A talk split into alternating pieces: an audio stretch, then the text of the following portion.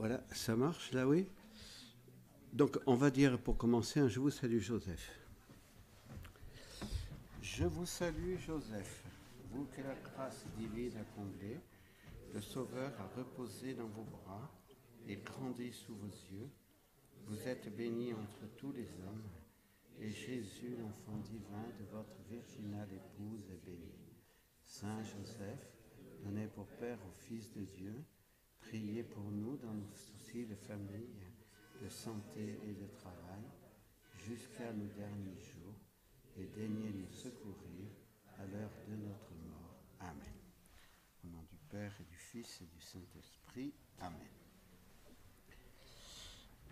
Alors nous allons commencer euh, d'abord par euh, le témoignage d'un foyer ami. Ça, change le, donc c'est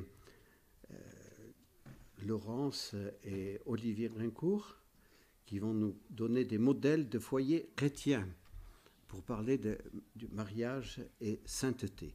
Donc pour ceux qui prennent le train en route, hein, donc nous avons commencé ce matin en présentant un petit peu ce, ce qu'est la tradition, hein, puisque le thème de cette session, c'est témoin de la grande tradition de l'Église, les saints. Et donc en commençant d'abord par les apôtres, hein, les apôtres qui sont les témoins oculaires, qui ont vu Jésus, qui l'ont entendu, qui l'ont touché, et qui ensuite ont été les témoins oculaires qui sont allés dans le monde entier pour témoigner Hein, de ce que voilà, Jésus voit, vérité et vie, avec euh, la lumière de l'Esprit Saint pour interpréter d'une façon infaillible euh, cet évangile qu'ils sont allés annoncer.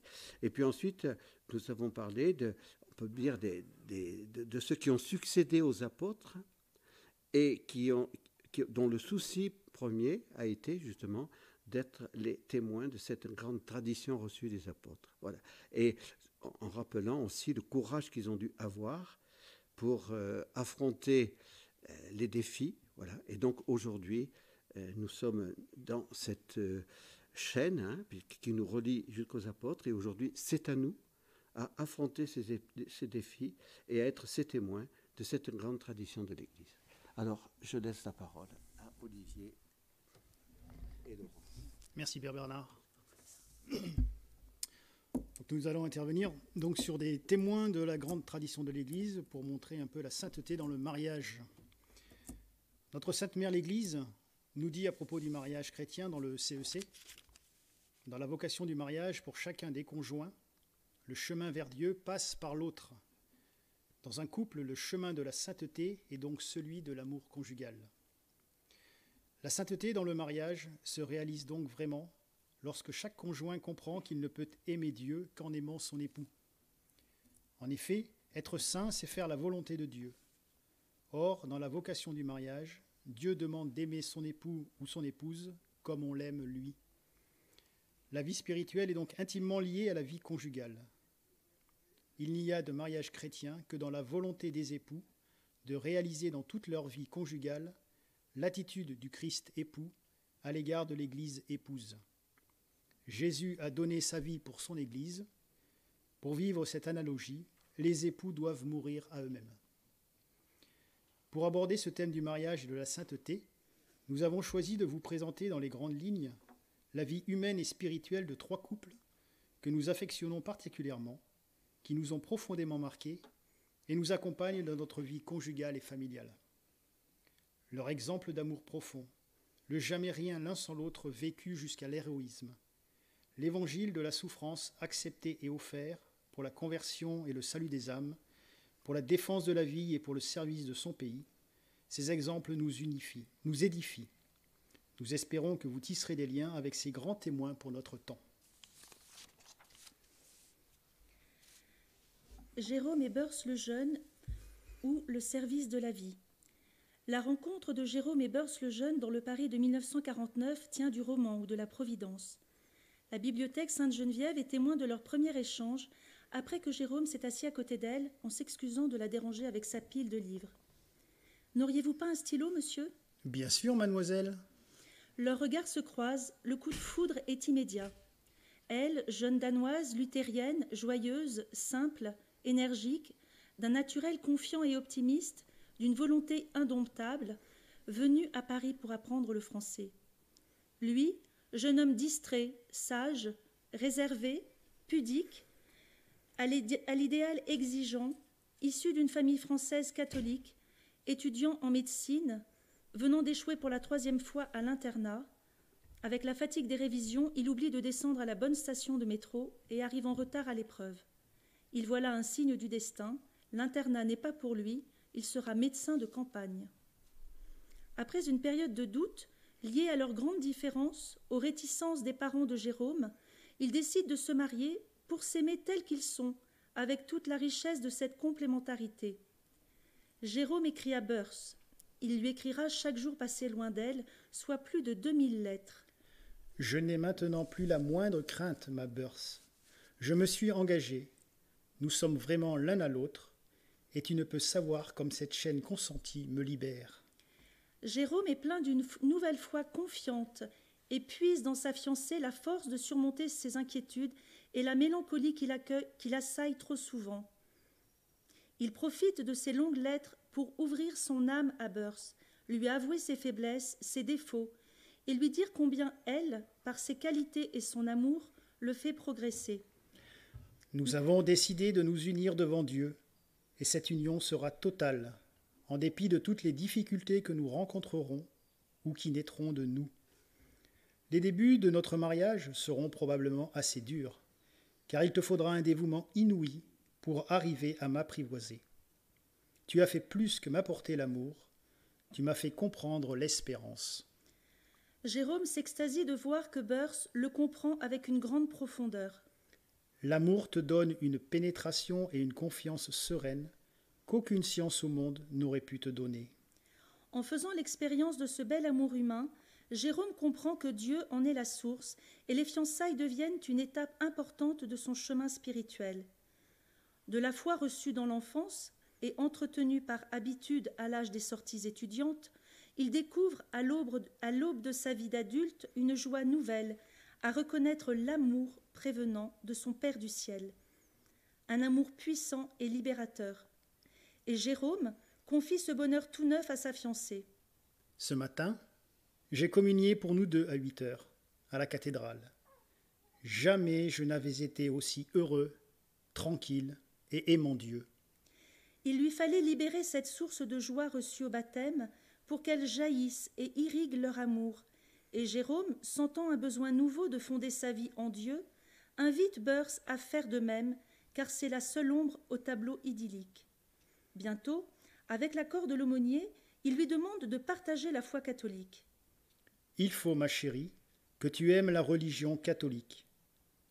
Fais-le d'abord par amour pour moi, et tu verras que plus tard, ce sera cette même religion qui nous aidera à nous mieux aimer. Burse accepte de bon cœur et sans perdre de temps va suivre des cours de catéchisme.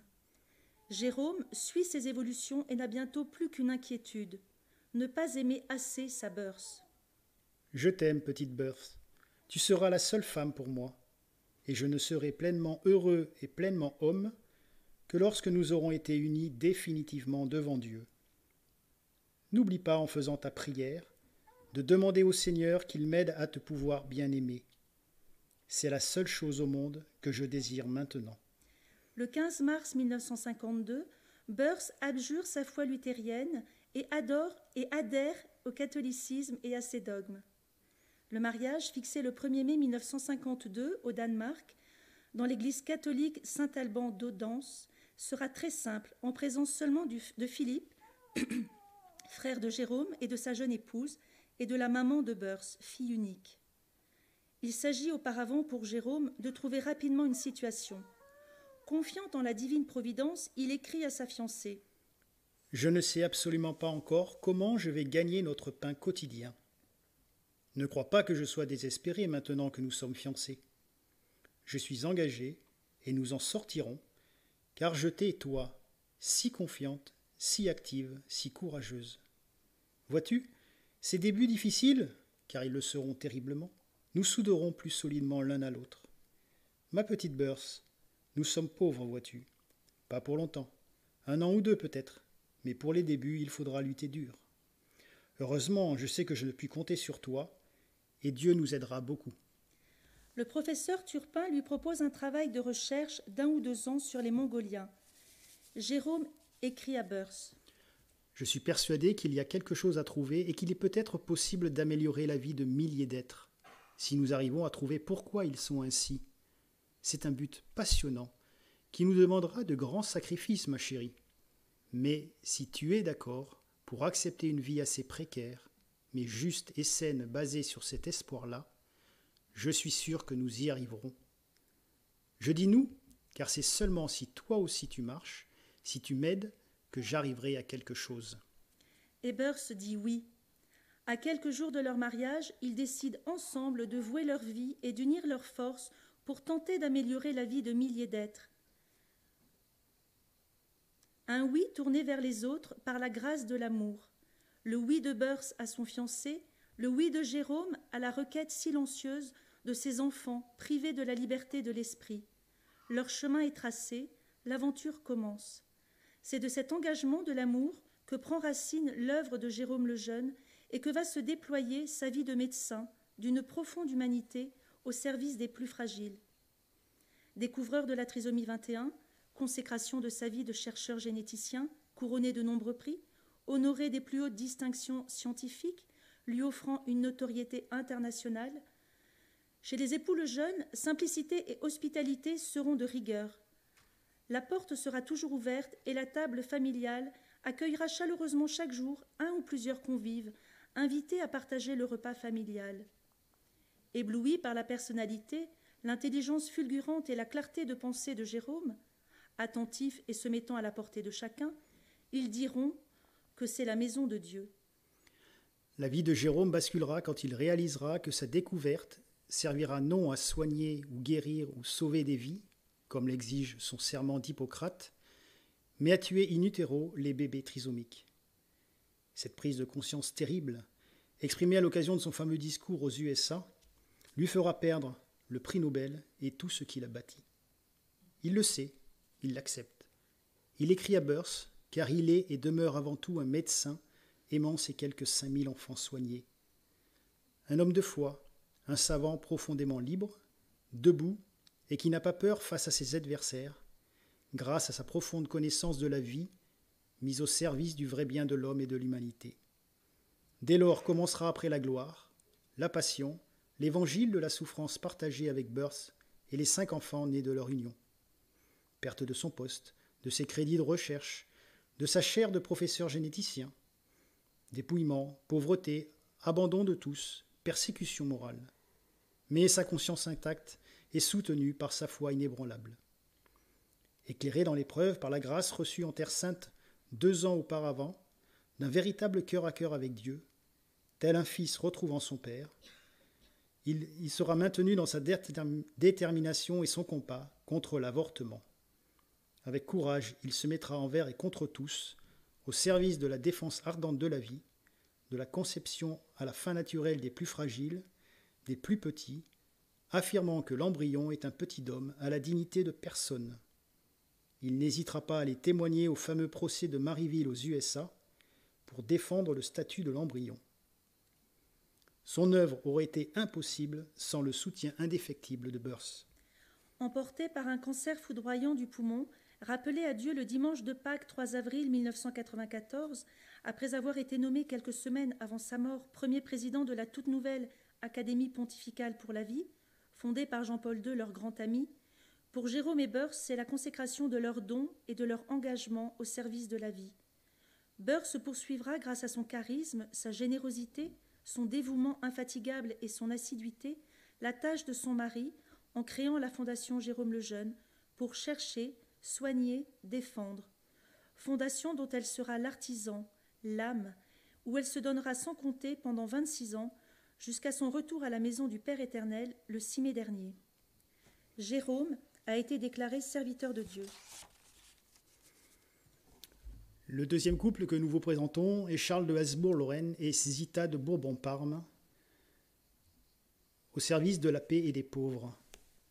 Le 3 octobre 2004, Jean-Paul II déclare Charles de Habsbourg-Lorraine bienheureux pour avoir été un ardent défenseur et artisan de paix. Le 10 décembre 2009 se déroule la cérémonie d'ouverture du procès de béatification de Zita dans le diocèse du Mans, où se trouve l'abbaye de Solesmes dont Zita était oblate depuis le 24 mai 1926. Comment Charles et Zita sont-ils parvenus à la sainteté dans le mariage? C'est ce que nous allons découvrir à travers leur vie commencée comme un rêve et devenue rapidement l'évangile de la souffrance. Zita est née le 9 mai 1892. Ses parents, fervents catholiques, lui transmettront leur foi vive, leur profonde vie de prière et leur amour pur et désintéressé dans leurs actes, leur attention aux pauvres et leur générosité. Elle grandit dans une incroyable fratrie de 24 enfants, dont elle est la 17e. Zita dira dans ses souvenirs J'ai eu une enfance extraordinairement heureuse et joyeuse. L'âme de Zita a été façonnée par trois mots d'ordre qu'elle retiendra et appliquera toute sa vie le détachement, le sens du devoir et la charité. Comme le dit sa maman, La charité est la meilleure protection contre la contagion. Pas de gel hydroalcoolique, de masque ou de confinement, seulement une charité incarnée. Charles est né au bord du Danube le 17 août 1887. Il est le second dans l'ordre de succession au trône impérial d'Autriche-Hongrie. À l'âge de 9 ans, il reçoit la consécration au cœur immaculé de Marie. En lui imposant le scapulaire, le prêtre lui dit Portez-le de manière immaculée et pure, jusqu'à ce qu'à votre mort vous le rendiez à la Mère céleste, ce que Charles fera. Leur rencontre en Bohême au cours de l'été 1909 voit éclore leur amour. Ils se fiancent le 13 juin 1911 dans l'intimité. Le 24 juin, accompagné de sa mère, Zita rencontre le Saint-Père Pidis. Il la regarde avec gravité et prophétique lui déclare Vous allez épouser l'héritier du trône. Je vous souhaite toutes les bénédictions. Je m'en réjouis infiniment, parce que Charles est la récompense que Dieu a réservée à l'Autriche pour tout ce qu'elle a fait pour l'Église. Quand vous serez impératrice, vous devrez tout faire pour obtenir la paix. La veille de leur mariage, célébré le 21 octobre 1911, en retraite, alors qu'ils se recueillent à la chapelle, Charles murmure à Zita. Maintenant, nous devons nous entraider mutuellement pour aller au ciel. Dans leurs alliances, ils ont fait graver, précédé de leur nom, Sous votre garde, nous nous réfugions, Sainte Mère de Dieu. Immédiatement après les festivités, ils partent en pèlerinage au sanctuaire marial de Mariazelle, au lieu spirituel d'Autriche. De retour de leur mois de voyage de noces à travers l'Empire, ils mènent une vie simple, tranquille, ils vont à la messe quotidiennement. Un an plus tard, Zita donne naissance à leur fils Otto, qui sera l'aîné d'une fratrie de huit enfants. L'année 1914 qui s'annonce va bouleverser pour toujours le destin du jeune couple et de l'Empire tout entier. Le 30 décembre 1916, Charles et Zita, empereur et impératrice d'Autriche à 29 ans et 24 ans, sont sacrés rois et reines très chrétiens de Hongrie portant la couronne de Saint-Étienne. Devant le cardinal primat de Hongrie, Charles proclame Moi, Charles, de par la volonté de Dieu, roi de Hongrie, je m'engage devant Dieu et ses anges à veiller à la loi, à la justice et à la paix pour le bien de l'Église de Dieu et du peuple qui m'est confié. Puis, se tournant vers Zita, l'évêque lui dit Reçois la couronne de souveraineté, afin que tu saches que tu es l'épouse du roi et que tu dois toujours prendre soin du peuple de Dieu. Plus haut tu es placé, plus tu dois être humble et rester en Jésus-Christ. Charles sera en tout point artisan de paix, soucieux des vies humaines. Quant à Zita, le cardinal de Vienne l'appellera l'ange gardien de tous ceux qui souffrent. Le jeune couple met sa foi en acte. Charles auprès de ses hommes, là où l'on combat, là où l'on souffre, là où l'on meurt. Zita auprès des pauvres, des orphelins, des blessés, des malades, pour qui elle se dépense sans compter. Quand elle entre dans un hôpital, c'est la lumière de Jésus qui entre avec elle et se penche au chevet de chaque soldat. Elle collecte et distribue des vivres dans les faubourgs de Vienne. Elle sert avec gentillesse incognito parmi les bénévoles la soupe populaire, la goutte pour s'assurer qu'elle est délicieuse, offrant à la fois la chaleur du potage, la chaleur de son sourire, la chaleur de son écoute, pleine d'attention. Quand Charles doit affronter le danger, elle l'accompagne et le soutient. Charles tient à ce que son épouse soit au courant de toutes les affaires de l'Empire et ne prend jamais de décision sans la consulter. Ils vivent le jamais rien l'un sans l'autre. De 1916 à 1918, elle partage les efforts désespérés de l'empereur qui se démène pour sortir son pays du conflit mondial et obtenir la paix. En août 1917, le pape Benoît XV fait à tous les chefs d'État une proposition pour arrêter la guerre et construire la paix. Charles est le seul à répondre oui. Un an plus tard, les défaites militaires de l'Autriche-Hongrie et de son puissant allié l'Allemagne conduisent les deux pays aux portes de la Révolution. Charles Ier d'Autriche refuse d'abdiquer. Au cœur de cette tourmente, le 2 octobre 1918, Charles et Zita intronisent le Sacré-Cœur de Jésus dans leur famille, le considérant comme leur véritable chef de famille. Zita, en effet, avait reçu cette révélation qui lui fut d'une grande consolation. Le Sacré-Cœur veillera sur la famille impériale. Charles se retire de la vie politique le 11 novembre 1918, jour de l'armistice et de la fin de la guerre. Exilé à Madère, abandonné, trahi par tous, la misère s'installe. La nourriture est insuffisante alors que Zita attend son huitième enfant. Le 9 mars 1922, Charles tape froid, son état s'aggrave. Il confie alors Je pardonne à tous ceux qui œuvrent contre moi. Je continuerai à prier, à souffrir pour eux. Quand on connaît la volonté de Dieu, tout est bien. Avec les enfants, Zita récite le rosaire à son chevet et dit Nous traversons maintenant la souffrance, mais bientôt viendra la résurrection. Devant le Saint-Sacrement exposé dans sa chambre, sentant sa mort proche, Charles fait venir son fils aîné afin de lui apprendre comment un chrétien retourne à son Créateur. À son épouse, il dit Je ne peux pas m'imaginer qu'il y ait sur la terre un autre couple qui s'aime autant que nous. Je t'aime infiniment. Dans le cœur de Jésus, nous nous retrouverons. Zita lui répond Pense seulement au Sauveur qui est ici et abandonne-toi à lui. Il reçoit les derniers sacrements et dit Saint Sauveur, si c'est votre volonté, guérissez-moi. Saint Sauveur, s'il vous plaît. Le 1er avril, alors qu'il agonise, Zita s'écrie avec angoisse. Charles, que vais-je faire toute seule? Puis elle se reprend. Seigneur, que votre volonté soit faite. Il achève sa vie dans les bras de son épouse par ces mots. Jésus, viens, viens mon Jésus, quand tu veux, Jésus. Avant de quitter Madère, Zita et ses enfants recevront le 13 mai 1922 le scapulaire du cœur immaculé de Marie, devenant ainsi apôtre de cette dévotion à la demande de Jésus par l'intermédiaire de Mère Virginia, Clarisse mystique de Madère. Le 15 mai 1922, Zita écrit à la mère abbesse de Solesmes.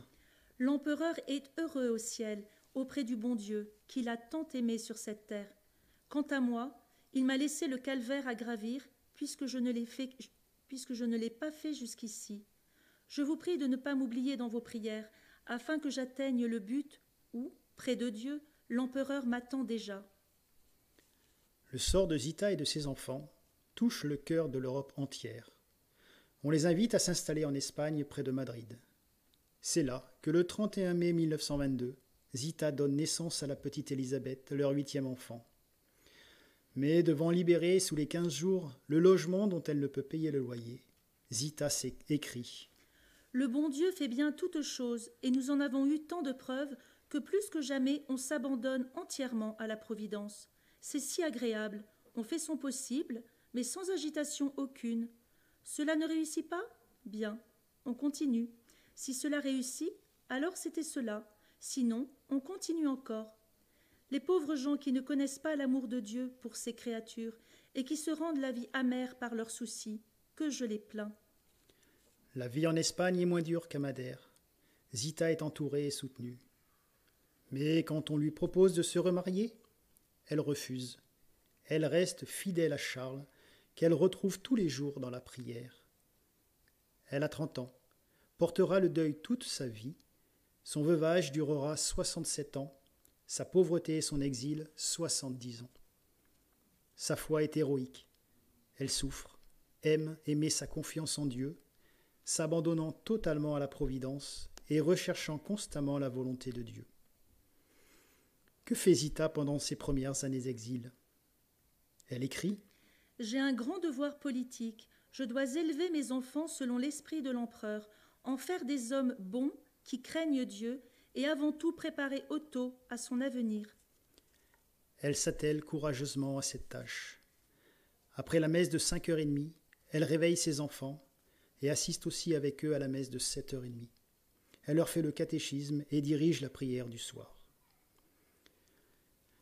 Une fois ses enfants mariés, elle demande à entrer à Solem pour se consacrer à Dieu. Cela lui est refusé, car un seul de ses enfants lui s'y oppose.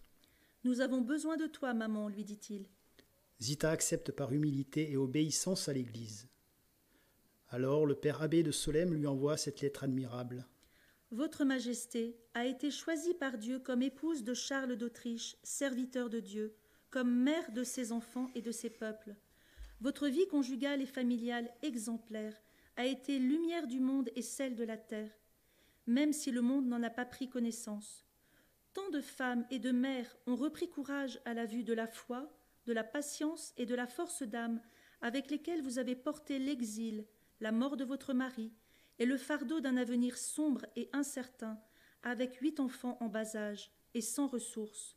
Il faut des femmes qui vivent dans le monde mais ne sont pas du monde, des femmes qui vivent publiquement leur vie de femme, de mère et de veuve, dans la force de l'amour du Christ, avec simplicité et dignité chrétienne, comme Votre Majesté en a donné l'exemple jusqu'à présent. Zita rend son âme à Dieu le 14 mars 1989, entourée de ses enfants, et aura des funérailles nationales à Vienne le 1er avril, jour anniversaire de la mort de Charles. Notre troisième couple est Élisabeth et Félix Le Sœur, ou l'Évangile de la souffrance. Élisabeth Le Sœur naquit à Paris le 16 octobre 1866. Elle reçut en famille une éducation chrétienne, soignée, tant intellectuelle qu'artistique et spirituelle, et une culture discrète qu'elle perfectionnera toute sa vie durant, jusqu'à devenir un bon écrivain. Elle développe une foi solide, comme en témoigne son journal écrit de 11 ans à 15 ans. Félix Le Sœur est d'une famille également catholique, éduqué dans un collège religieux. Mais il a perdu la foi pendant ses études de médecine par ses lectures et fréquentations. Élisabeth apprend la veille de son mariage, célébré le 31 juillet 1889, que Félix est délibérément agnostique, athée, militant. Félix espère avec le temps la ramener à la raison, parce que pour lui, la religion est le refuge des faibles. Pour l'heure, son amour pour Élisabeth lui fait tout accepter. Sa pratique, ses dévotions, ses retraites, son désir qu'il l'accompagne quand elle voudra à la messe. Il est touché par sa foi sincère et ne veut ni la heurter ni la choquer. Quant à Élisabeth, elle écrit à ses parents le matin de son mariage dans une lettre pleine de reconnaissance et de tendresse pour eux. J'ai trouvé en Félix tout ce que je désirais dans un époux, et j'ai la plus entière confiance en notre avenir. Elle ne doute pas un instant de la sincérité du oui de Félix à tout point de vue. Son mariage avec Félix le Sœur, qu'elle aime très profondément, se caractérise par une présence attentionnée et inconditionnellement aimante. Deux mois après leur mariage, Élisabeth, âgée de 23 ans, tombe gravement malade. Un abcès abdominal inopérable qu'elle gardera toute son existence et qui les laissera sans enfant. Le choc est rude. Tous deux l'acceptent vaillamment. Élisabeth affronte avec courage et intelligence la question de la souffrance qui s'installe pour toujours dans sa vie.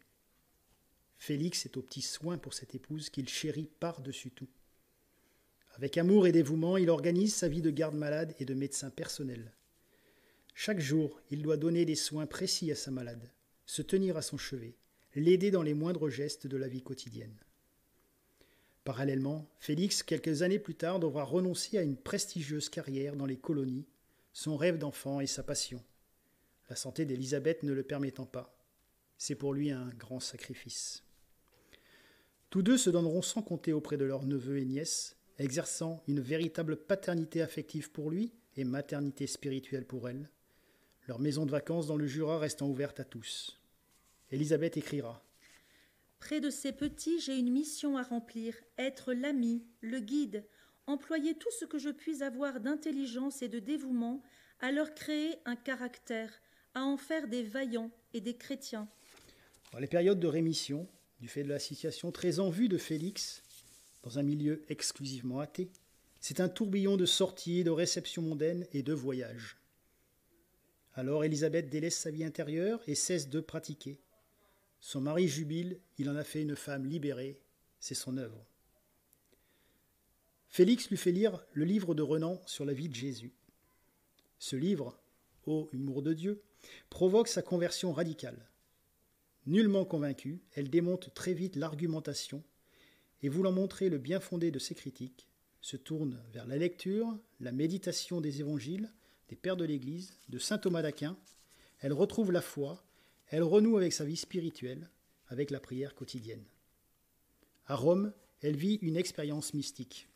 Le Dieu un et vivant a pris possession de mon âme pour l'éternité en cette minute ineffable. Je me suis donné sans réserve et je lui ai donné l'avenir. Par la lecture des évangiles, la méditation et la prière quotidienne, elle renoue avec sa vie spirituelle qui ira grandissante jusqu'à atteindre les sommets de la vie mystique et la perfection des vertus chrétiennes.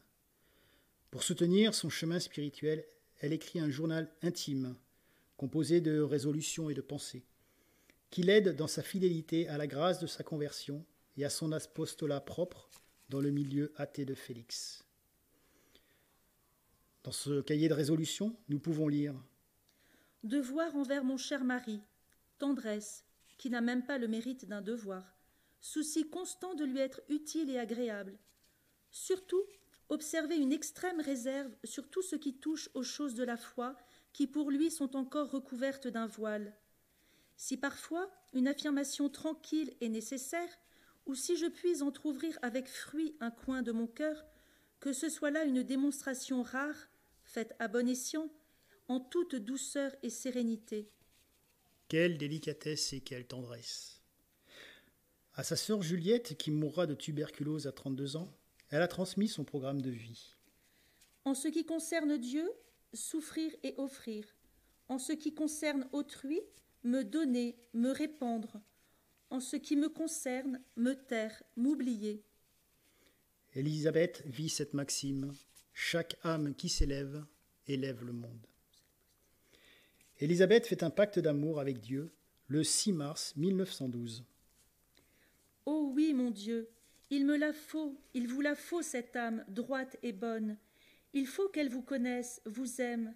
Prenez-la tout à vous, mon doux sauveur, c'est entre votre cœur et le mien que doit se faire ce pacte d'amour qui vous donnera une âme et qui me donnera pour l'éternité celui, celui que je chéris et que je veux avec moi dans votre ciel. Un autre trait caractéristique d'Élisabeth concerne son apostolat.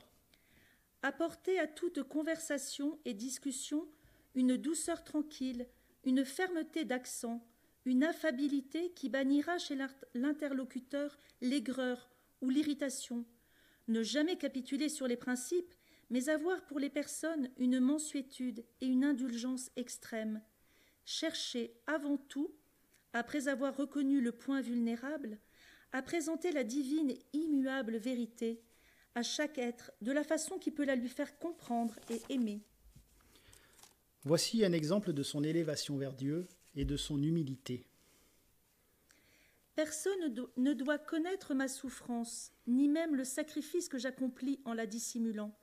Je dois me faire tout à tous, ne m'occuper que des misères d'autrui, n'attrister ou n'ennuyer avec les miennes aucun de ceux qui m'entourent, ne laisser voir de ma foi que les œuvres inspirées par elle, ne révéler de ma douleur que son action sanctifiante en mon âme, savoir sourire, compatir, partager, mais garder pour Dieu seul mon fardeau, dont tous ignoreront le poids. La maladie d'Élisabeth s'aggrave. Elle offre toutes ses souffrances à Dieu. Le deuil de sa chère sœur, son extrême fatigue, son incapacité à partager intimement sa foi avec celui qu'elle aime le plus au monde. Ces souffrances, elle les aime, elle les offre pour que Félix revienne un jour à lui. À tête d'un cancer, elle reste jusqu'au bout une femme élégante, vive et aimante. Elle écrit Six mois de souffrance aiguë du corps, de l'âme, privation de toutes sortes, humiliation et peines multiples. Ne tardez plus, exaucez mon Dieu ces désirs que vous connaissez bien. Accomplissez vite les intimes conversions et les profondes sanctifications que j'attends de votre grâce. Rapprochez de mon âme les âmes qui me sont chères, celle qui m'est le plus chère que toutes, et mettez fin à cette douloureuse solitude d'esprit qui me pèse tant. Elle débute son agonie le 26 avril 1914 et entre dans la vie éternelle le 3 mai 1914 à 48 ans, son visage resplendissant d'une paix et d'une joie céleste. Veuf inconsolable, Félix est bouleversé par le journal d'Élisabeth qu'il découvre après sa mort. Sa lecture quotidienne sera source de sa conversion. Il finit par comprendre que l'immense amour de sa femme et sa force morale ne peuvent venir que de Dieu. Il change radicalement de vie et demande à entrer chez les dominicains. Tu te convertiras et deviendras le père le sœur, lui avait prédit Élisabeth. Jusqu'à sa mort en 1950, il aura à cœur de faire connaître l'œuvre de sa femme en publiant ses écrits avec un succès retentissant et en donnant pas moins de 400 conférences en France et à l'étranger. Dès le début de son mariage, Élisabeth a voulu et a été persuadée que l'athéisme militant de son mari retomberait sur lui en pluie de grâce au jour choisi par le Seigneur.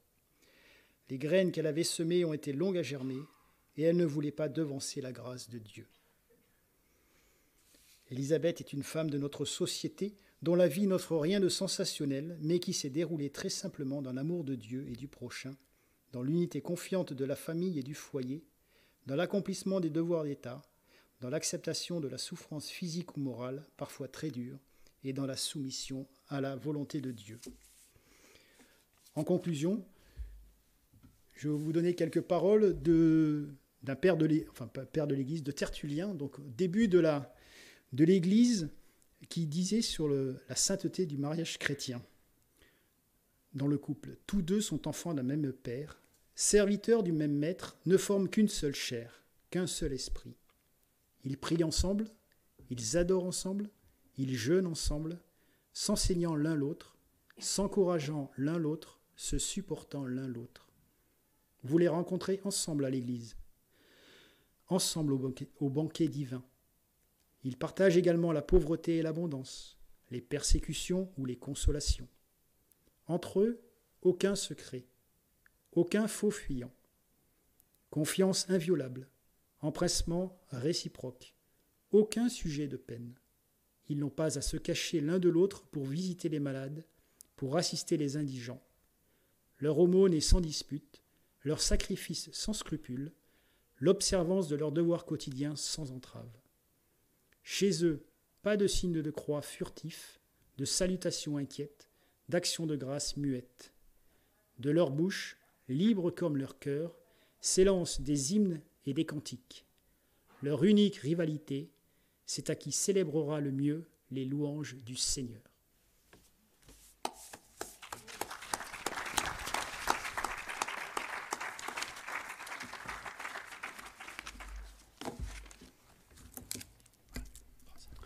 Alors merci beaucoup euh, Laurence et Olivier. Vous nous avez fait découvrir d'ailleurs des, couples, euh, certains que je connaissais, mais d'autres que je ne connaissais pas. Et euh, si, c'est très très riche ce que vous avez donné. Voilà. Merci. Donc maintenant, euh, après avoir parlé de la sainteté des, des époux, et c'est les, époux qui doivent justement créer une école de sainteté dans leur famille, eh bien, on va parler de la sainteté des enfants. Voilà. Donc, jeunes saints, jeunes témoins, alors d'abord, frère Henri-Marie, qui est le fruit de la sainteté